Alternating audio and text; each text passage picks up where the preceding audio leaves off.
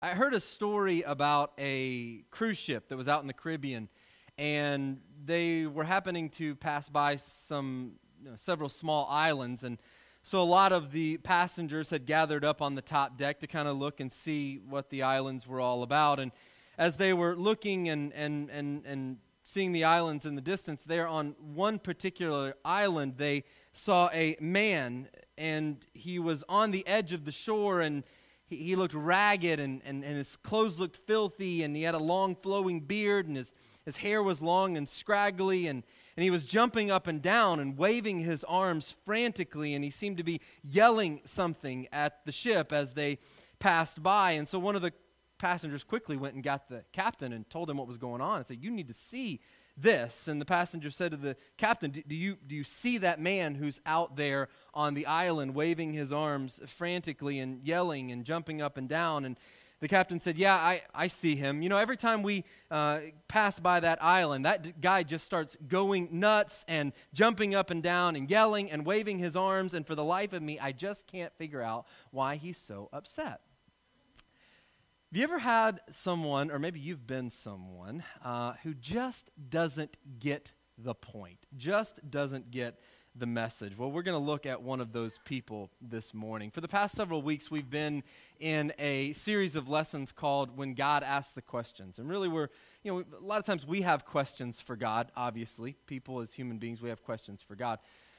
But what happens when God asks the questions? And what can we learn from those questions that God asks of us? And so that's what we've been looking at over the past several weeks. And to, today we're going to look at the only book in the Bible that actually ends with God asking a question, where God ends the book with God asking a question. So we pick up our story with a man by the name of Jonah, which I'm sure most of you know pretty well. And Jonah is, at this point, where we're going to pick it up, sitting in the gastrointestinal tract of a big fish. Jonah chapter 2, verse 1 tells us that from inside the fish, Jonah prayed to the Lord his God. To which I say, Yep, I bet he did. And after Jonah's pleading with God, verse 10 of that same chapter says, And the Lord commanded the fish, and it vomited Jonah onto dry land. Which brings us to Jonah chapter 3, starting in verse 1. We're going to read jo- Jonah chapter 3 and Jonah chapter 4. They're only 10 verses and 11 verses long, so bear with me. Then the word of the Lord came to Jonah a second time. Hang on to that phrase. We'll come back to that. Go to the great city of Nineveh and proclaim to it the message I give you. Jonah obeyed the word of the Lord and went to Nineveh. Now, Nineveh was a very large city. It took three days to go through it. And Jonah began by going a day's journey into the city, proclaiming 40 more days, and Nineveh, Nineveh will be overturned, overthrown. The Ninevites believed God. A fast was proclaimed, and all of them, from the greatest to the least, put on sackcloth. And when Jonah's warning reached the king of Nineveh, he rose from his throne, took off his royal robes, covered himself with sackcloth, and sat down in the dust.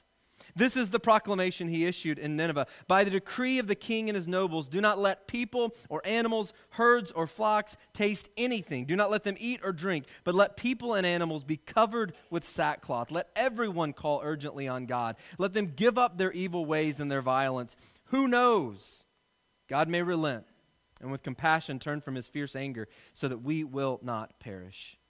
When God saw what they did, and how they turned from their evil ways, he relented and did not bring on them the destruction he had threatened. Jonah chapter 4. But to Jonah, this seemed very wrong, and he became angry. He prayed to the Lord, Isn't this what I said, Lord, when I was still at home? That's why I tried to forestall by fleeing to Tarshish. I knew that you are a gracious and compassionate God, slow to anger and abounding in love, a God who relents from sending calamity. Now, Lord, take away my life for it is better for me to die than to live. But the Lord replied, Is it right for you to be angry? Jonah had gone out and sat down at a place east of the city, and there he made himself a shelter, sat in its shade, and waited to see what would happen to the city. Then the Lord God provided a leafy plant, made it grow up over Jonah to give shade for his head to ease his discomfort. And Jonah was very happy about the plant. But at dawn the next day, God provided a worm, which chewed the plant so that it withered. And when the sun rose, God provided a scorching east wind, and the sun blazed on Jonah's head so that he grew faint. He wanted to die, and he said, It would be better for me to die than to live. But God said to Jonah, Is it right for you to be angry about the plant? It is, he said. And I'm so angry, I wish I were dead. But the Lord said, You have been concerned about this plant, though you did not tend it or make it grow, sprang up overnight and died overnight. And here's the question And should I not have concern for the great city of Nineveh, in which there are more than 120,000 people who cannot tell their right hand from their left? And I love this part, and also many animals. Probably not including cats, but many animals aside. So, you know, I got to throw that in there. Do you know, or did you know, that the name Jonah means dove? What the name of Jonah means. Dove is very common or very well known uh, biblical symbol. Do you know what the dove, symbol of a dove, means or what it stands for? It stands for peace. And yet the irony is that the last thing Jonah wanted to see was peace between God and Nineveh. That's why he didn't go to Nineveh the first time, which is what really the first chapter of Jonah is all about. God tells Jonah, I want you to go to Nineveh, which was southeast of where Jonah was at the time. Jonah instead buys a one way ticket uh, to a place called Tarshish, which is northwest of where Jonah was at the time. And so Jonah goes 180 degrees in the opposite direction of where God had called him to go. And so God sends him a big fishogram to help Jonah reconsider. And that's where we picked up our story with Jonah in the belly of that big fish doing just that, reconsidering. Now, Nineveh was the capital of Assyria, and the Assyrians were the big bad bullies on the block at that time. They were crude, rebellious, violent, and volatile people who threatened to do to Israel much like what the Egyptians had done to Israel in Moses' day. And the fact that the city of Nineveh was so wicked, it really was so wicked, was all the more reason that God should destroy them, at least in Jonah's opinion. Now, Jonah may be the most unusual preacher of all time. He actually becomes angry because so many people respond to his message in a positive way. He preaches what is quite possibly the most effective and efficient evangelistic message in the history of mankind. It was supposed to take him three days to get through Nineveh and to uh, deliver this message because it was such a large city, but he gets started on the first day going into Nineveh, and on that first day, the entire city responds. His sermon is all of eight words long, which I'm sure some of you would be jealous that my sermons aren't eight words long. Uh, they're going to be a little bit longer, but eight words long. 40 more days, and Nineveh will be overturned or destroyed. He offers no invitation in regard to what people should do in response to the message. He doesn't talk to them about the possibility of being made right with God. In fact, he doesn't even ask the people to respond to the message. He just gives them a message. That's it. Jonah delivers this message of judgment, and yet 120,000 people respond. The whole city breaks out in fasting and repentance, and I love what the king of Nineveh says. It's a wicked city. I love what he says. He says, Who knows? God may yet relent and with compassion turn from his fierce anger so that we will not perish. Who knows? I'll tell you who knows. Jonah knows. Jonah knows all too well God's compassion and mercy, and things went just about as Jonah feared they would. When God saw that they were repentant, what they did, and how their hearts had changed, and they turned from their evil ways, Bible says he had compassion on them and didn't bring on them the destruction that he had threatened. And so Jonah basically stomps out of Nineveh. Stomps out of Nineveh because that's exactly what he was afraid would happen. He knew God well enough to know how God treats a repentant person no matter how great their sin and wickedness is. Jonah says, Is this not what I said when I was still at home? This is what I said would happen. That's why I was so quick to flee to Tarshish. I knew that you are a gracious and compassionate God, slow to anger and abounding in love, a God who relents from sending calamity. That's like the worst non insult I've ever heard in my life. Now, O Lord, take away my life, for it is better for me to die than to live. Jonah resented the vast scope of God's mercy and compassion, so much so that he decided that if the Ninevites were going to be in on the love of God, then he was ready to check out of planet Earth. His name means dove, and yet Jonah really has the personality profile of more like a hawk. Not only does Jonah not want to see peace between God and Nineveh, but Jonah doesn't even have peace himself. Now, the story of Jonah is really divided into two different parts.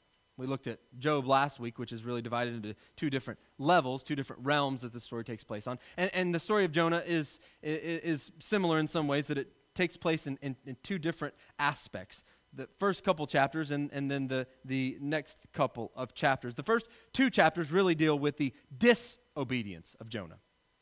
The next two chapters deal with the uh, obedience of Jonah. And both times, Jonah fails. In the first two chapters, you've got Jonah uh, trying to avoid God's call. And in the last two chapters, we see Jonah showing that he was devoid of God's heart. We never really see a successful Jonah. In fact, Jonah seems in some ways worse in his disobedience than he even is in his, or excuse me, worse in his obedience than he even is in his disobedience. Because although he went to Nineveh, he didn't have a heart for Nineveh. He may have finally preached in response to the command of God, but his spirit and his anger flew in the face of the very nature of God. And Jonah's story really has no proper ending.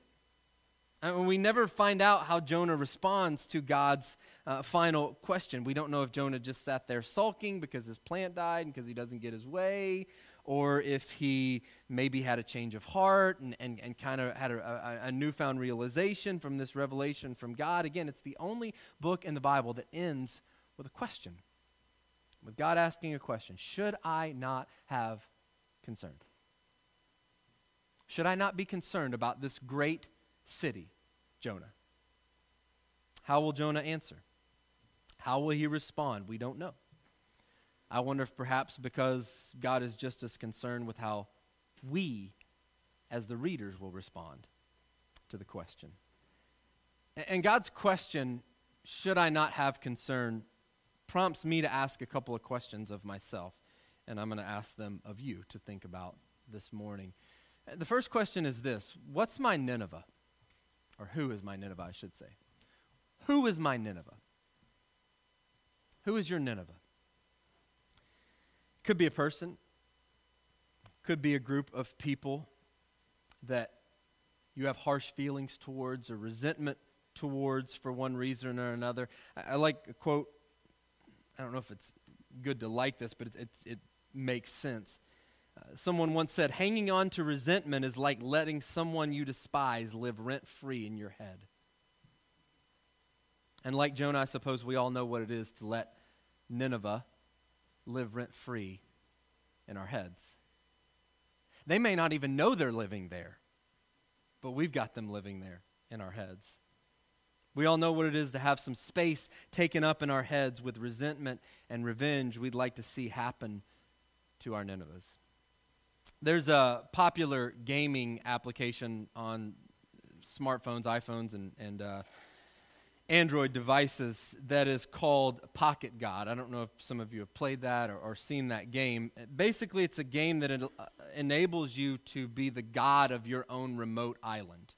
Little g, by the way, but the god of your own remote island. And with the touch of a finger, you can make volcanoes erupt, you can send lightning, you can flick inhabitants off of your island and into the sea at your beck and call. Other gaming options include dropping inhabitants into the volcano itself you don't just make it erupt, but you actually drop them into it so they don't even get a chance to flee. You know, it seems very nice uh, to do. End it quickly, I guess. Uh, you can pick up inhabitants and use them as shark bait, and you can also set them up as bowling pins and bowl them over with boulders. All this sounds really nice, doesn't it? Um, And the makers are constantly coming out with new ideas, you know, of, of, of doing things to your uh, inhabitants, giving you more power. And I wonder why, and we, and you, in some ways we, we can laugh at it, but I wonder why is it that most of the powers on that game have something to do with violence and harming the inhabitants? I, I wonder if it's not because it doesn't appeal to our human nature when it comes to what we do with power. What we do when we have power in our grasp. We tend to use power. We, we, we don't like to think of it this way, but we do. We tend to use power to protect ourselves and to punish others, particularly our Ninevehs. How much do you think Jonah wished he had a pocket God when it came to Nineveh? That he had God in his pocket when it came to his Nineveh, but he didn't. And newsflash, neither do you or I. Now, on one hand, Jonah is kind of a humor. I don't know if humorous is the right word for it, but it's kind of a weird, humorous story if all you think about it is just this grown man getting swallowed by a big fish and then getting vomited out. Like, that's a, a kind of an interesting picture to kind of visualize. But it's a lot more sobering if you consider if the spirit of Jonah is inside of you. And that's getting vomited out. And, and Jonah, being a prophet and a servant of God, is, is, is rather convicting to me because it cautions me to remember that resentment and hatred can set up shop even in hearts that appear to be the most respectable and faithful servants of God. And unfortunately, the world is full of Jonahs, and churches are full of Jonahs waiting for God to come around to their way of thinking. While God waits for a world full of Jonahs to come around to his way of thinking. So again, I ask you, who's your Nineveh? Second question is this What's my vine? What's your vine? When we get to Jonah chapter 4, it's not a long book, but there's a lot power packed into it. When we get to Jonah 4, Jonah is upset. He is angry. He is sulking, but not just about the fact that God isn't going to destroy Nineveh. No, he is complaining over the fact that a plant has died that gave him some, some shade. Now, as much as I'd like to condemn Jonah for his rather complaining attitude, I can't say that I haven't been in similar spots. It may not be a plant that gave me some shade, but I guarantee you when I look at the list of the things that I've complained about, I don't know if I'd be so proud to share them with all of you, and I'm guessing that you have your own list of things. He gets so upset about losing this plant, and yet he never loses any sleep over the lostness of 120,000 people. Maybe you don't necessarily have a Nineveh in your life, although my guess is that we do. But every single one of us has a vine. Every single one of us have vines in our lives. So what's yours? What is it in this world that you're so preoccupied with gaining or losing that it's been a while since you shed any tears or lost any sleep or carried a burden for greater things, bigger things, more important things? What are the vines that you cry over? What are the things that keep you from being passionately consumed with the things that God is passionate about? Even think about the things this morning that we're concerned about. Think about the things this afternoon we're going to be concerned about. And then you start ranking them. How does that rank on the things that God is passionate and concerned about? In the late 1800s, William Booth, who founded the Salvation Army, was living in downtown London, and his grown son lived right next door to him. And early one morning, two or three in the morning, Booth, Booth's son was up with his new baby boy, and he looked out his baby's bedroom window to see that his, his father's house, right next door, had the living room light on and he could see that his father was, was in the living room. And so William Booth's son picked up his baby and went over to his dad's house to just kind of check and make sure everything was all right. And when he got there, Booth was sitting in a chair at the table with his head in his hands, just weeping. And his son asked him, Dad, is, is everything okay? Are you all right? And Booth lifted up his head and he replied, No, everything is not all right. What are the people in this city going to do with their sin? That's a very poignant question to me because I'm not even sure I've asked that question enough, even regardless of, of, of, even if I've gotten that far to being passionately sorrowful about it. And I don't know about you, but when I read the story of Jonah, it reminds me that I need to be a little less like Jonah and a lot more like William Booth. Because there are times in my life where I'm so preoccupied with the vines and things that are just trivial in the end. I mean, yesterday I'm we're we're going to uh, Maylee's dance recital, and many of you know I'm a big sports fan, so I'm watching Arkansas play, and and uh, I tell you this story, it's a lot easier to deal with it because they won. So I'm, you know, but but you know, we're, we're having a conversation, and my mom and I, and my parents are in town, and and one of the things we were talking about is just it doesn't really matter in the end the score of a, a football game to, and how much time do I spend fretting over am I going to win or lose? How much time do we spend fretting over these things that just in the end don't matter? I'm not saying they, they can't matter some, but we, we get upset over things that are just trivial. I, I lose more sleep over, over those vines in my life than I do the greater things of God. I hit my pillow at night. I don't even think about the greater things of God because I'm so consumed with the vines in my life. What about you? And so God's question to Jonah provokes me to ask not just who's my Nineveh, but what are my vines? What are my vines? But along with those two questions, God's question also provokes me to some realizations about God. I'll give you three this morning, and then the lesson's yours. First, sometimes God sends us on a mission so we will get the message. So that we will get the message. Jonah's mis- mission was as much about Jonah as it was about Nineveh. Now, God still considered Nineveh to be very important, but it was also about what Jonah and the message that he would receive. Nin- Nineveh needed a chance to repent, but so did Jonah. And Jonah was sent to deliver a message, but he left having received a message of his own. God uses Jonah to bring this message to Nineveh. And God uses Nineveh to bring a message to Jonah. And sometimes God will call you to a particular mission, a particular calling not just because you can help speak truth and life and grace into a situation or into a person's life, but because maybe that person also needs to speak some truth and grace and mercy into your life. And God can do both because He's that powerful. Secondly, while God is a deliverer, God is definitely a deliverer, He will not deliver you from His call to obedience. I, I, I need to hear this, you know, because sometimes we, we think that you know, we, we firmly know God is a deliverer. He delivers us from, from, from, from sins, from our failures, from all of those things. God never delivers us from his call to do what he has called us to do. I, I love what Jonah chapter 3, verse 1 says.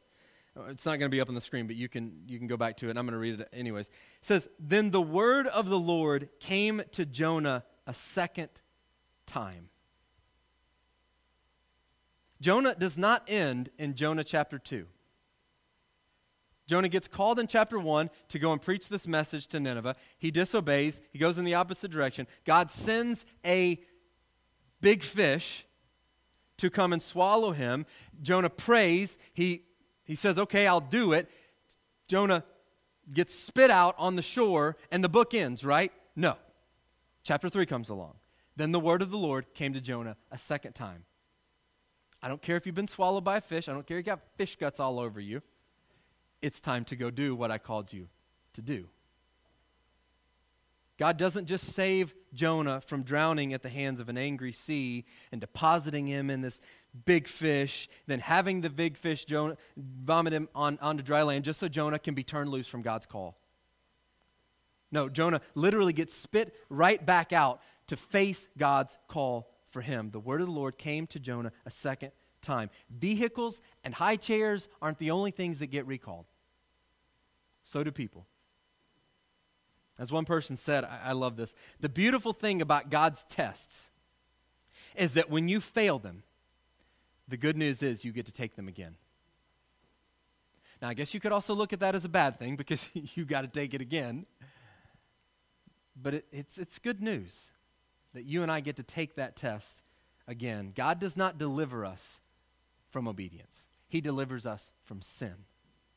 And the question is when you get recalled, how will you respond to that recall? Because how you responded the first time is yesterday, and you're in today, and today is not yesterday. So, how will you respond today? Because while God has delivered you from sin, He has not delivered you from a call to obedience. And then here's the last thing, right along with that. Our disobedience in the past will not disqualify us from God from being used by God in the present. What you've done in the past, however you've failed, however you've come up short, will not disqualify you from God using you in the present. And I know some of you need to hear that because you feel like you've stepped away, you've done something. How can God, how can I get past this? And maybe you know, not only need, need to allow God to forgive you, but need to forgive yourself. But the good news is, in fact, the great news is that that doesn't disqualify you from being used by God in the present. What a grace to know that the Lord, the word of the Lord came to Jonah a second time. God still wanted something to do with Jonah, even though Jonah didn't want a whole lot to do with God the first time around. Just because you've rebelled against God in the past doesn't mean that you can't re- represent Him in the present. Your disobedience does not disqualify you from being used by Him. And that is such good news. I don't know how many of you know the name Roy Riegels. Riegels was a football player for the California University of California back in the 1920s, in the late 1920s. In 1929, Regal and the California Bears football team were playing in the Rose Bowl on New Year's Day against Georgia Tech. And in the midst of the game, Riegels, who was a team captain amongst the most popular players on the team and one of the better players on the team, recovered a fumble, which is good news. He picked up the fumble. Still good news. Began to run. Still good news. Ran in the opposite direction. Not good news. So he picked up the fumble and ran in the opposite direction. His goal to score a touchdown is down here. He ran towards the opposite goal line, the opposite end zone. He got turned around and went in the opposite direction. One of his teammates, a guy by the name of Billy, Benny Lom, started to run after him and thankfully was faster than Riegels, chased him down and tackled him on the one yard line, their own one yard line, before he went into the end zone. California, now with the ball backed up on their one yard line, came out, ran three very unsuccessful plays, and had to punt. And Georgia Tech sent an all out blitz and blocked the punt, and it flew back out of the end zone for safety just before halftime of the game. Players filed off the field, went back to the locker room, and we, Riegels was in the corner of the locker room, away from everybody else, just a towel over his head. He was absolutely distraught. California's coach, Nibs Price, came in to speak to the team and talk about halftime adjustments. And when he was done, all the players began to file out, obviously, to go back on, out on the field.